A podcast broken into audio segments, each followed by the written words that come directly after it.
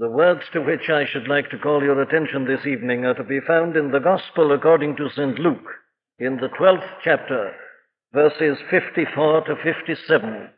Verses 54 to 57 in the 12th chapter of the Gospel according to St. Luke.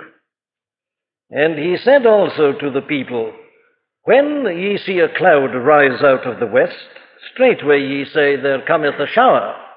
And so it is. And when ye see the south wind blow, ye say, There will be heat. And it cometh to pass. Ye hypocrites, ye can discern the face of the sky and of the earth. But how is it that ye do not discern this time? Yea, and why even of yourselves judge ye not what is right? Now, this is one of those vital and crucial statements made by our Lord and Savior Jesus Christ.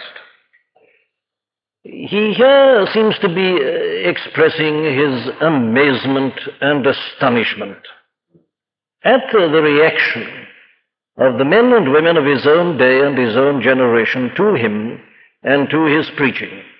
There is nothing, perhaps, which shows us uh, more clearly the truth concerning the fact that our Lord was truly man as well as truly God, as some such statement as this. You remember that early on in his ministry, we are told that he marveled at their unbelief, the unbelief of his own townspeople at Nazareth, for instance, and the unbelief of others in cities like Capernaum and various other places. Our Lord looked on and seemed, I say, to be quite amazed and astonished at the reaction of his own uh, generation to him. Here he was, and we must uh, try to conjure up the picture in our mind's eye in order that we may see exactly the setting, the background to this uh, particular statement. Here he is, the very eternal Son of God incarnate in the flesh, standing before these people in all uh, the glory of his divine human person. It is obvious from the very records that there was that about our Lord's very physical appearance that could attract people and astonish them. Here he is, I say, looking at them. And not only that, speaking to them, teaching them, expounding scriptures to them telling them the truth about God and the truth about themselves and the truth about Himself. Here he is with all this extraordinary teaching, such as you have in the Sermon on the Mount and in his parables and in other teaching.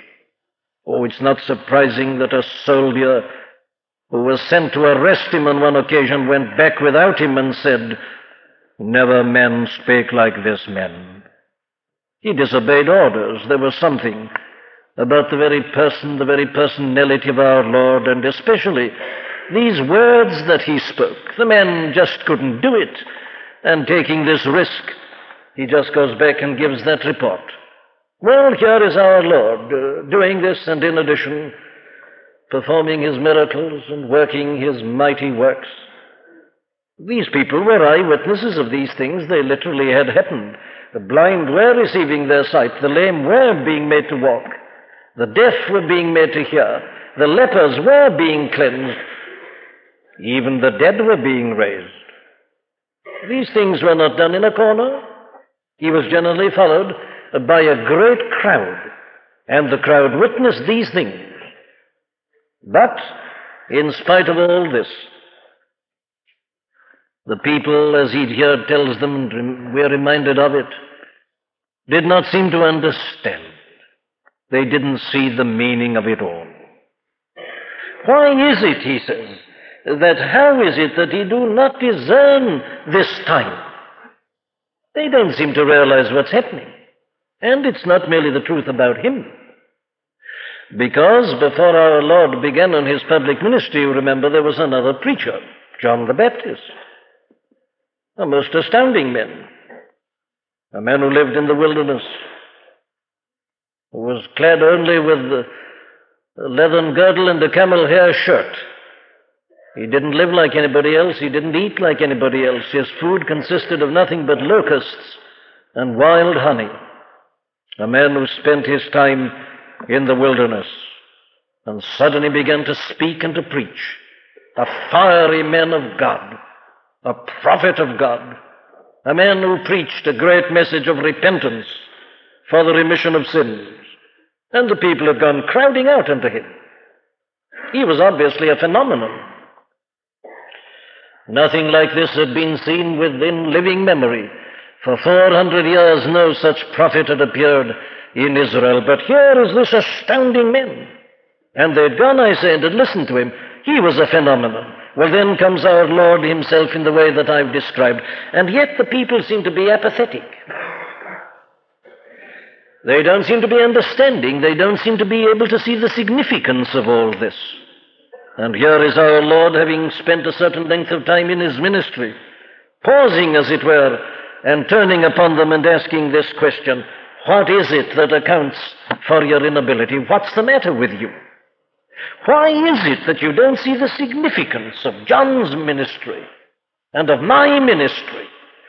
Why don't you see what it all means?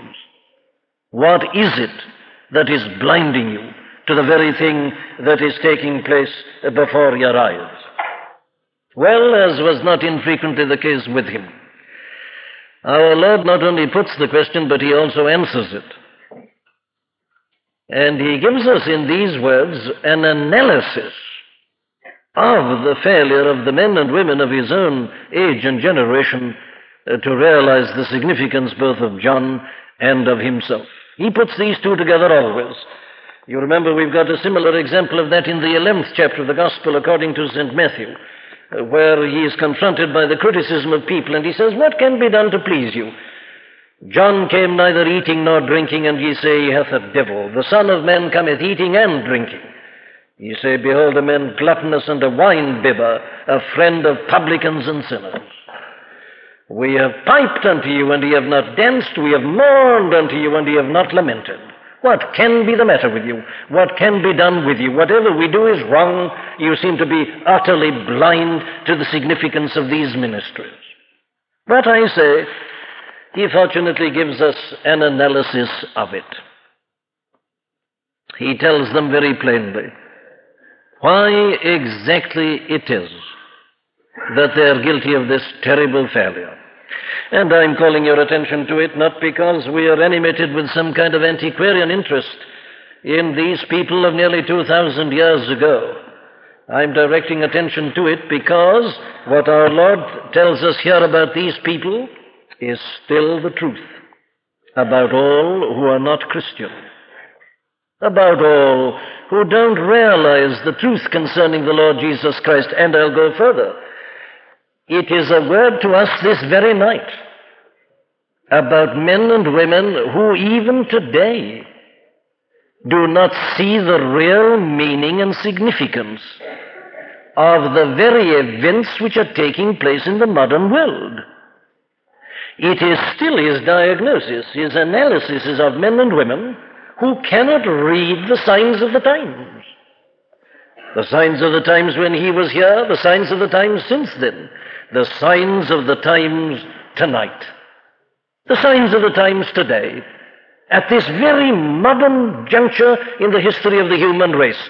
I think that I can show you that here there is a perfect analogy as the men and women of his own time and generation seemed to be absolutely blind to the significance of what was happening before them, so I suggest to you that the tragedy of the world tonight is the failure of mankind to realize the inner meaning and significance, even of the political and international events which are being enacted before our very eyes. Well, now let me work this out with you. This has always been the trouble with mankind from the very beginning. There are endless illustrations of it in the Bible. The Bible is a book of history. It is specifically a book of history. It's history plus a comment on history. Or, as they're fond of putting it today, it is fact plus interpretation of the fact.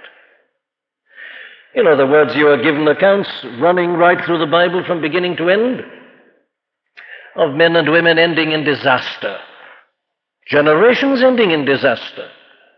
On one occasion, the whole world, apart from eight people, ending in disaster.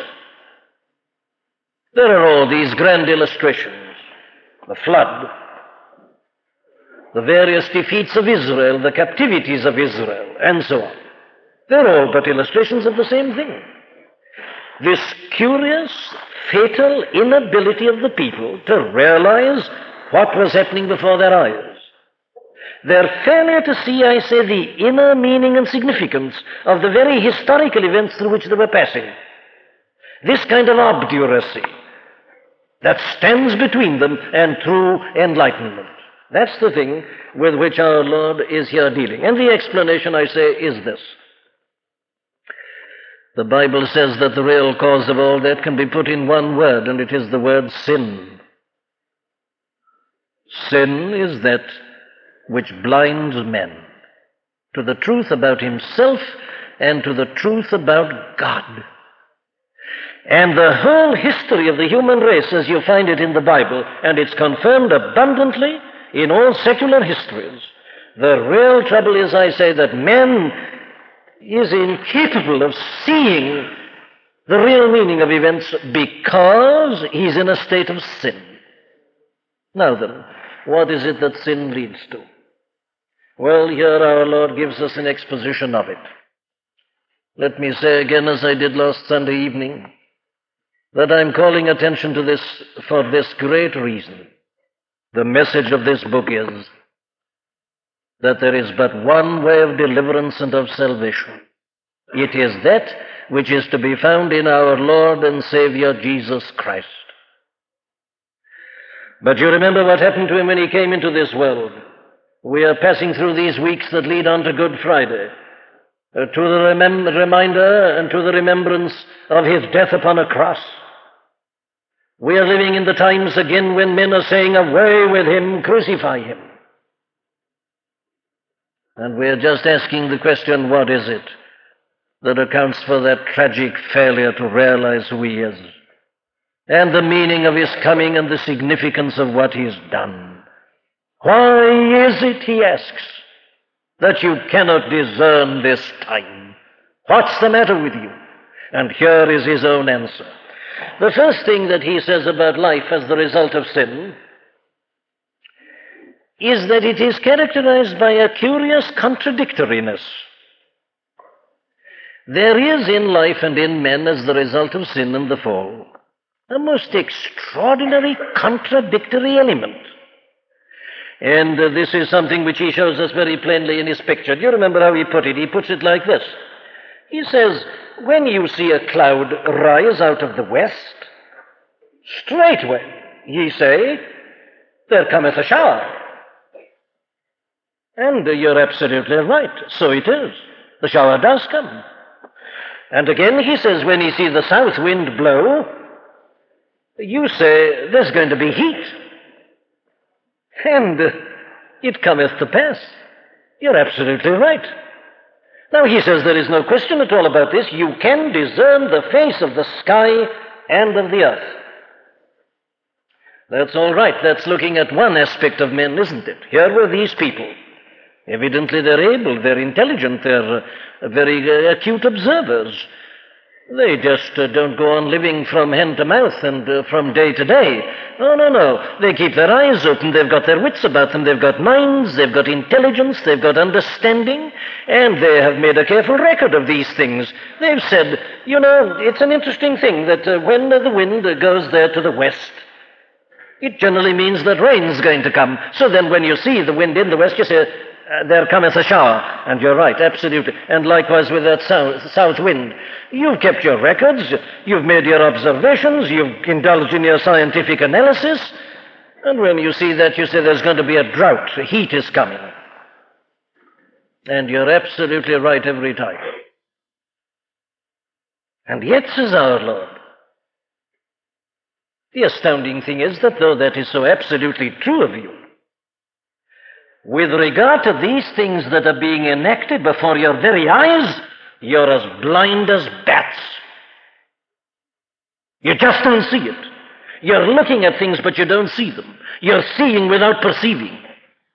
What's the matter? You're such contradictory creatures. There is this kind of dualism about you. On the one side, so amazing, on the other, so utterly hopeless. Life as the result of sin is full of contradictions. Man seems to be at war with himself. He seems to be living a double life. He's a kind of dual personality. That's the first thing our Lord tells us about life as the result of sin and as the result of the fall. And if it was true of the men and women of the generation of our Lord, oh, how true it is of this day and this generation to which you and I belong. Isn't this the most obvious thing about life in this world tonight? Just this very thing.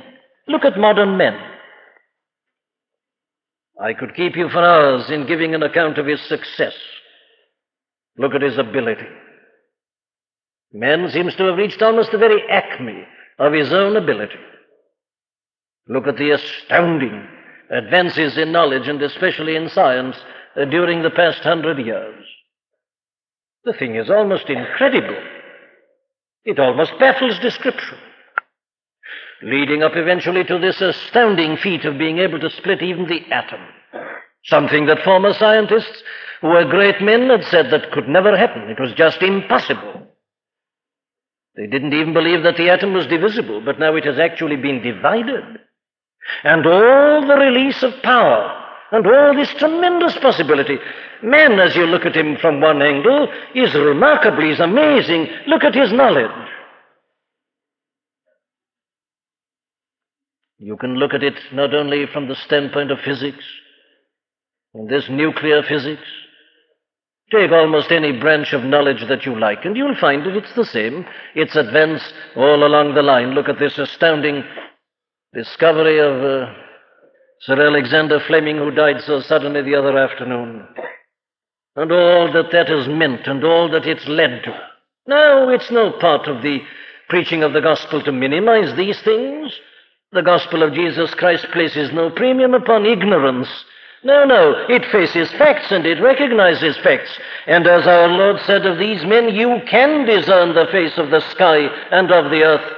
Let me pay my humble tribute to modern men and all his inventive genius and all the brilliance of his research and all the astounding and amazing results. Knowledge has grown and grown tremendously in a gigantic sense Man is standing at the very apex of his own achievements.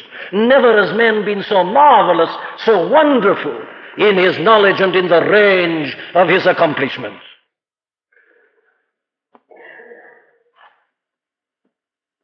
But is that the whole truth about men? Isn't it equally true to say that never has man revealed himself in his tragic failure more than he's doing at this present hour? You see the contradictoriness. You can discern the face of the sky and of the earth, but, and that fatal but is still with us. Scaling the heights, down in the depths. Now, this is, I say, the whole essence of the modern tragedy and the modern problem. That man at one and the same time is a brilliant success and a tragic failure. He's up, he's down. He seems to be living this double kind of life. There is this dualism about him. This curious conflict and contradiction has come in uh, so that man belies himself and his own achievement. He is at one and the same time success and failure. Are we aware of this, my dear friends? Do we see this? We surely must be seeing it. In this 20th century, that has led to these amazing and astounding advances. Look at it, with its wars and its troubles and its problems and its threat of further troubles and further disasters. Never has life been so uncertain and insecure. Never has man, in a sense, been more unhappy when he should be so supremely happy. What's the matter with him? That's the question. What is the explanation of this contradictoriness? But let me hurry to the second thing. Life as the result of sin is not only contradictory, it is eventually futile. And that, of course, is much more serious. You might say, in a sense, that that contradictory element could be dismissed partly, at any rate, as an academic and a theoretical consideration. But it can't be because it leads to a final futility. And the final futility is this that all our success eventually is of no value to us because we have failed in the most important thing of all. Now, it's a very extraordinary thing how this 12th chapter of the, of the Gospel according to St. Luke is full of this particular idea. There, early on in this chapter, we have that astounding story of the men who came and interrupted our Lord in his preaching by saying this to him Master, speak to my brother that he divide the inheritance with me. And our Lord turned to the men and said, Men, who made me a judge or a divider over you? And then he said, Take heed and beware of covetousness. For a man's life consisteth not in the abundance of the things which he possesseth. And then he goes to tell the story of the rich fool, you remember. This amazing success again. The man who'd become so successful that his own success had become an embarrassment to him. He'd become so wealthy that his barns were too small, and he says, I must pull them down and bring, build greater barns because I don't know what to do with this ground of mine that is producing so plentifully. How can I bestow my fruits and where? I must build these greater barns. And he turned to his soul and he said, Soul, thou hast much goods laid up for many years. Take thine ease, eat, drink, and be merry. Well, you've never seen a more successful man, have you? He's bursting with success. But yet we read this, but God said to him, Thou fool, thou simpleton, thou maniac, this night thy soul shall be required of thee. Then whose shall those things be which thou hast provided? The great success is an abject failure. The man who seems to have done everything perfectly has really nothing in the end and he goes out of life empty handed. Why? Well, I say it's just a perfect illustration of how this sinful life is absolutely futile. It always ends like that. It always leads to nothing. And all the vaunted, boasted success leads to nothing but a final failure. Why? Well, again, I think our Lord, by his illustration, shows us why. It is all futile because all our wisdom and understanding and success and ability is directed to the wrong ends. Here it is once more. When ye see a cloud rise in the west, straightway ye say, There cometh a shower. Quite right. When you see the south wind blow, you say there will be heat, and it cometh to pass.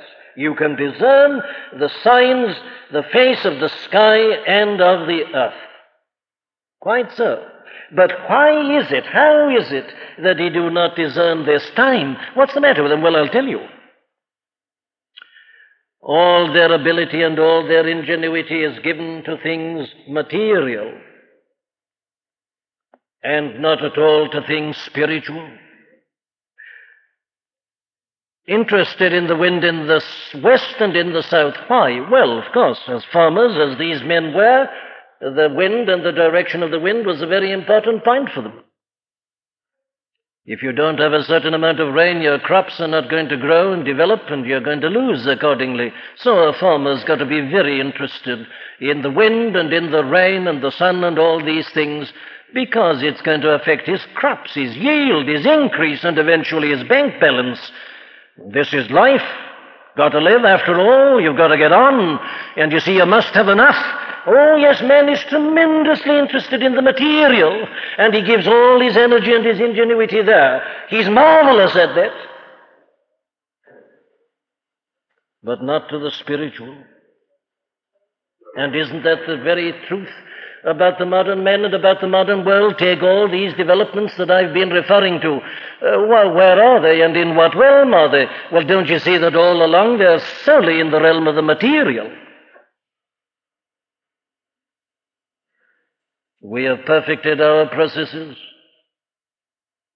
We've got a different method of harvesting. We've got a different method of plowing. Horses given up, tractors now for plowing, for harrowing, for reaping, for carting, for storing, for everything. And it's wonderful, saves labor. And you get better crops. You can dry them in a new way. You've become almost independent of the weather itself. You can produce artificial rain. You can heat the ground with pipes underneath. You're almost independent of everything. It's marvelous. It's astounding. I say I'm not here to detract from it. You can cure diseases that used to be always fatal. You know, there are certain diseases. Why, even 20 and 30 years ago, the moment you diagnosed them, you might as well write the death certificate. But that's no longer the case. These new drugs have absolutely revolutionized the whole position. All glory to them. Praise the name of famous men. Pay your compliments, eulogize the great scientists and the great discoverers in all these realms. But don't forget that it's all in the realm of the material. It's all a question of food and drink. It's all a question ultimately of these bonds. You see, our Lord's been speaking about it. Listen to him putting it like this in verse 31 of this chapter Seek ye first the kingdom of God, and all these things shall be added unto you. They're interested in these things, and not at all in the kingdom of God. The material food and drink and housing. Oh, every time the exhibition comes round, the ideal home exhibition or whatever you call it, there's some new gadget, something to make life more comfortable. And it's marvelous. I agree. Press your button and the thing's almost done for you. Astounding.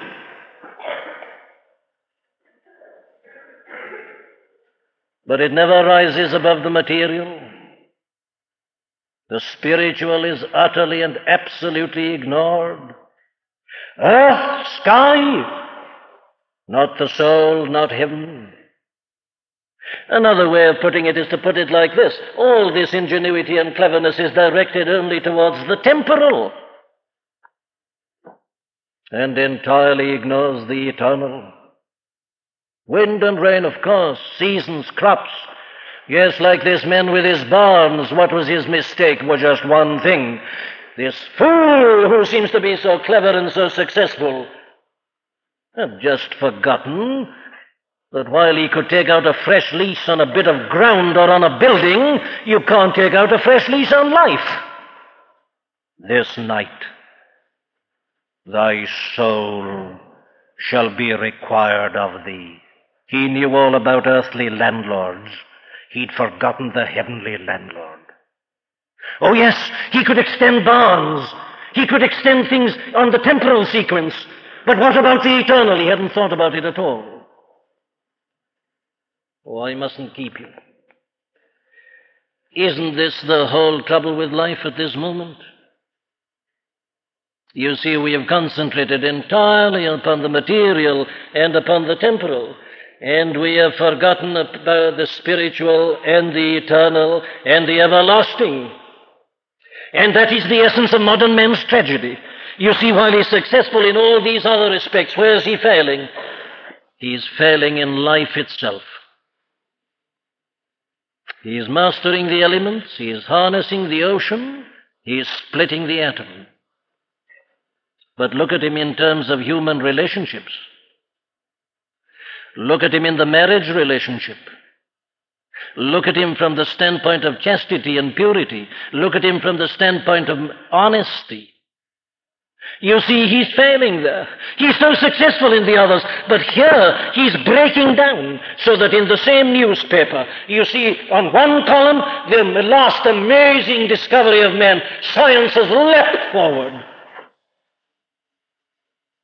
In the other column, you see that yet another man has behaved as a cad, or another woman has ignored the sensitive feelings of her little children, leave alone her husband, and has walked out. It's all because of this interest, I say, in the temporal and the material and the ignoring of the spiritual and of the eternal. And life has become futile. What's the point of all our scientific inventions if we don't know what to do with them? What's the value of splitting the atom if it's simply going to blow your civilization to nothing? What's the value of being able to have all these gadgets and all these improvements in life if my heart is wrong and I haven't a partner to live with because of my lust or her lust? That's the question. How futile it is. And life, in spite of all the growth and all the advances and all the developments, is being revealed in its tragic futility this very night. But come, I must go on to the next thing our Lord says about it, which is, is this that it's hypocrisy. Did you notice that? Ye hypocrites, he says. You can discern the face of the sky and of the earth, but how is it that ye do not discern this time? Hypocrisy, you notice. Surely, says someone, that's rather a hard sentence. If he'd called them fools, I wouldn't have said anything, says someone, but why does he say that they're hypocrites? I don't see any trace of hypocrisy in that. These men can read the signs in the heavens and in the earth. They cannot read the signs of the times. Well, that isn't hypocrisy, whatever else it may be. Ah, yes, says our Lord, it is hypocrisy, and it is nothing but hypocrisy. And it is here we see the profound character of our Lord's analysis of human nature. He doesn't uh, merely look at the surface of life he knows it beneath the surface. He knows what is in men, he knows what is in the heart of men, and here he exposes it. And this is what he says, this is how he proves it. Mankind, face to face with God and with the Lord Jesus Christ, generally gives one of two main excuses for its failure. The first excuse is that there is insufficient light. Now, you can't read these Gospels without seeing that constantly the Pharisees and scribes went to our Lord with just that very complaint. They said, Now, you are making certain claims. You know, they said, we'd be very ready indeed to believe in you if you only made it quite unmistakable to us. Why don't you give us a sign? They said. When Moses was here, he gave a sign because he gave them bread from heaven. What sign do you show? If only you gave us greater light, they said. If only you added to our information, well, then we'd be ready to believe in you, but you're not giving us sufficient data. That is always one of the complaints. It was with these people about whom our Lord speaks, and that's why he calls them hypocrites. It's just not true. It's a lie. It isn't the true answer. Now, let me show you that because the modern man tends to say exactly the same thing, doesn't he?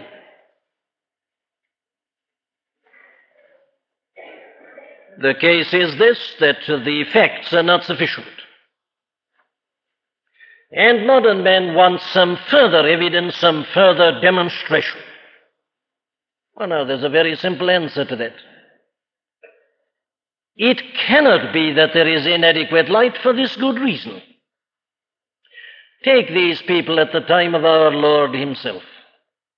Here they are complaining that He hasn't given sufficient signs, that He hasn't authenticated Himself as He should, and they're asking for something further. But there were other people living next door to them and by their sides at that very time who had seen exactly the same things, who had heard the same words and had observed the same miracles, and who had believed. Well, very well, the fact that there is enough light for one man to believe means that there is enough light for all men to believe. If you say, my friend, that you haven't sufficient facts, well, answer me this question. What about the facts that have been sufficient for the saints of all the centuries? What about the facts that have been sufficient to take many men as martyrs to the stake or even to the guillotine? What are the facts that have already satisfied all this mighty procession of men who have adorned the life of the Christian church. No, no, the light has come. The light is there. The Christ was before them. The miracles were speaking. The words were speaking. The light was abundant. It isn't more light you need. All the evidence that is necessary for the salvation of your soul is already in this book. It's all here. And I'm adding to it the testimony of the history of the church, there it is for you.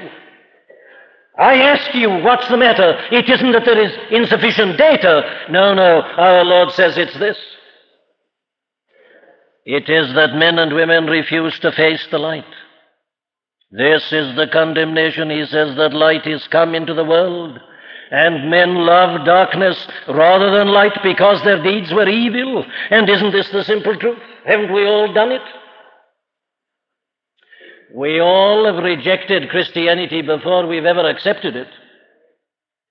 You don't start as a Christian in this life and in this world, and there are dozens of people in this congregation without going any further who once upon a time dismissed Christianity.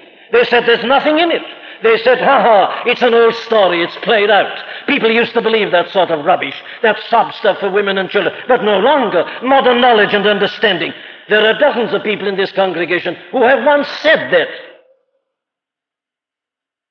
But what was their position? It was this. They'd never read the Bible. They'd never faced the facts at all. They dismissed Christianity without even considering it. They said there was nothing in it without knowing even what it said. Is not that the simple truth? That is what men and women do. They've never faced the light, they've never considered the facts. My dear friend, before you tell me that there isn't enough light, I ask you to do this at any rate. I ask you to read this book from cover to cover. I ask you to pray about it. I ask you to try to grasp it and to understand it. Look at its light. The light to lighten the Gentiles hath already appeared. The day star from on high hath already arisen. God's Son has come. The facts are here. The sun is in full meridian. Consider the facts. It is hypocrisy to say you need more light when the fact is that you've never faced the light, never turned to it, never considered what it has to say. That's hypocrisy. You're pretending to have a difficulty which isn't real. You're not saying the truth about yourself. You hypocrite, says Christ. But let me show you another aspect of this hypocrisy, which is this. The second reason men give for not being Christians is that they have their intellectual difficulties. It isn't now, you see, that there isn't sufficient fact or data. Ah, yes, they say, I have read your Bible, but I'm in intellectual difficulties. I, I just can't get this question of miracles. I don't understand this question of two natures in one person. This talk about incarnation and things like that in certain histories in the Old Testament. Now they say, I, I would that I could believe these things. I'd like to be a Christian, but you know, I've got a mind, I've got a brain, and my intellect is not satisfied. I want satisfaction to my intellectual problems and difficulties. How often is that said? But still, you notice our Lord goes on saying that that is nothing but sheer hypocrisy. And why? Well, again, for this good reason. There are many people, you'll have to admit, who are good Christians and who are not imbeciles. They've got brains. They've got minds. They've got intellects. They've had education. They've been to the universities. They've taken firsts in science as well as arts. They've had scientific training. They've got minds, brains, knowledge, culture, and yet they believe all this. The same things that you say you can't. There is only one logical deduction to draw from that. Whatever else your difficulties are, they're not intellectual difficulties. You see, if they are intellectual difficulties, you are saying that these other people are fools. That somehow or another they've committed intellectual suicide. No, that's just sheer personal abuse. It isn't argument at all. You can't dispute their minds and their brains. They've got them and they've got the same facts as you have in front of these great brains, and yet they believe they haven't got this difficulty. Well, what is the difficulty? It isn't intellectual. Well, what is it? It's moral. And there's no question about this. That's what our Lord means by calling these people hypocrites. This is the condemnation that light is come into the world. Well, why don't people believe it? Here's the answer. And men loved darkness rather than light because their deeds were evil. The trouble about Christianity is not intellectual, it's moral. The trouble is that men know that if they believe this Christ and go after him, there are certain things they've got to give up. The moment you meet him and face him and go after him, there are certain things you've got to say goodbye to once and forever. You've got to say goodbye to lust and passion and evil desire. Drink and gambling and these things have got to go, not because I say so, but because they can't live in the presence of Christ. And men know that and they don't want to give up these things. It's the moral, ethical demand of Christ that men hate, so they put up the camouflage of intellectual difficulties and it's uh, dishonest. It's sheer hypocrisy. They're not speaking the truth. They're not really giving their reason. It's because he convinces them and convicts them of sin that they won't go after him. That's hypocrisy. And it is the whole trouble with the modern world this evening. The clever people who reject Christ reject him not because they're clever, but because they resent his demands. It's the only reason. The difficulty, I say, is never intellectual, it is always moral, and I don't hesitate to assert that. It's this love of evil pride perhaps, love of your own understanding, and the dislike of having to say, even I with my great brain, before him become a fool like all others, and I know nothing. It takes some doing that. But you've got to do it before you'll ever know him and ever know his salvation.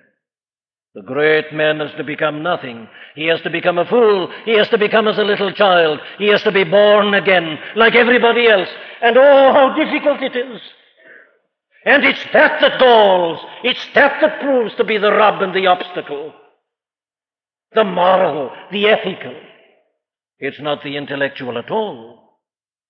And therefore it is sheer hypocrisy to pretend that it is. But let me say just a word on the last thing, the tragedy of all this. You can discern the face of the earth and of the skies. But how is it that he do not discern this time? Our Lord sounds almost frantic, doesn't he? He almost sounds desperate. Why? Well, he knew this. You see, he has come into the world. It's the great turning point of all history. It's the most climactic event of all the human story. God has sent forth his own Son. It's the fullness of the times. And it's going to be a turning point, and especially for these Jews who are in front of him.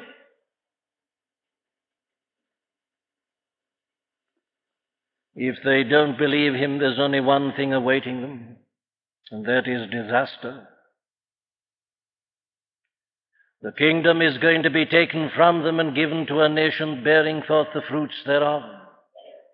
Their very city is going to be destroyed. Their temple is to be reduced to a heap of rubble.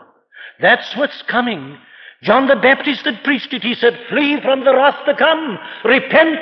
The time is at hand. And our Lord had preached the same message, and he'd given proof that it was true by his miracles and by all that he was and all he said. And here are these people who can read other signs. They see nothing in it. And they're going headlong to disaster.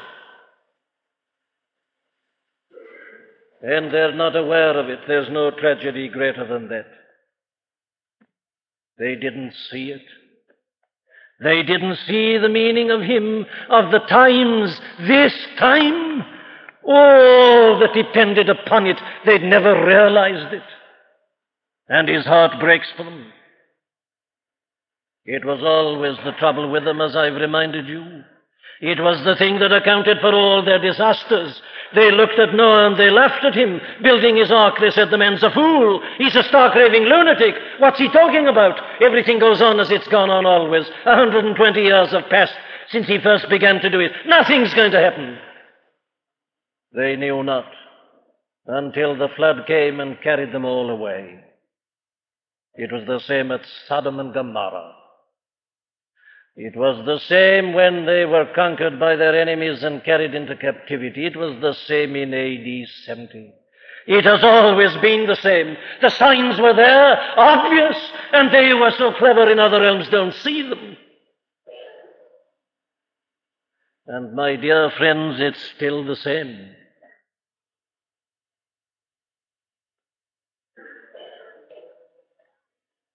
Mankind shows no signs that I can see of being sobered by the terrible things that are happening in the world today. They are terrible. But mankind is not sobered.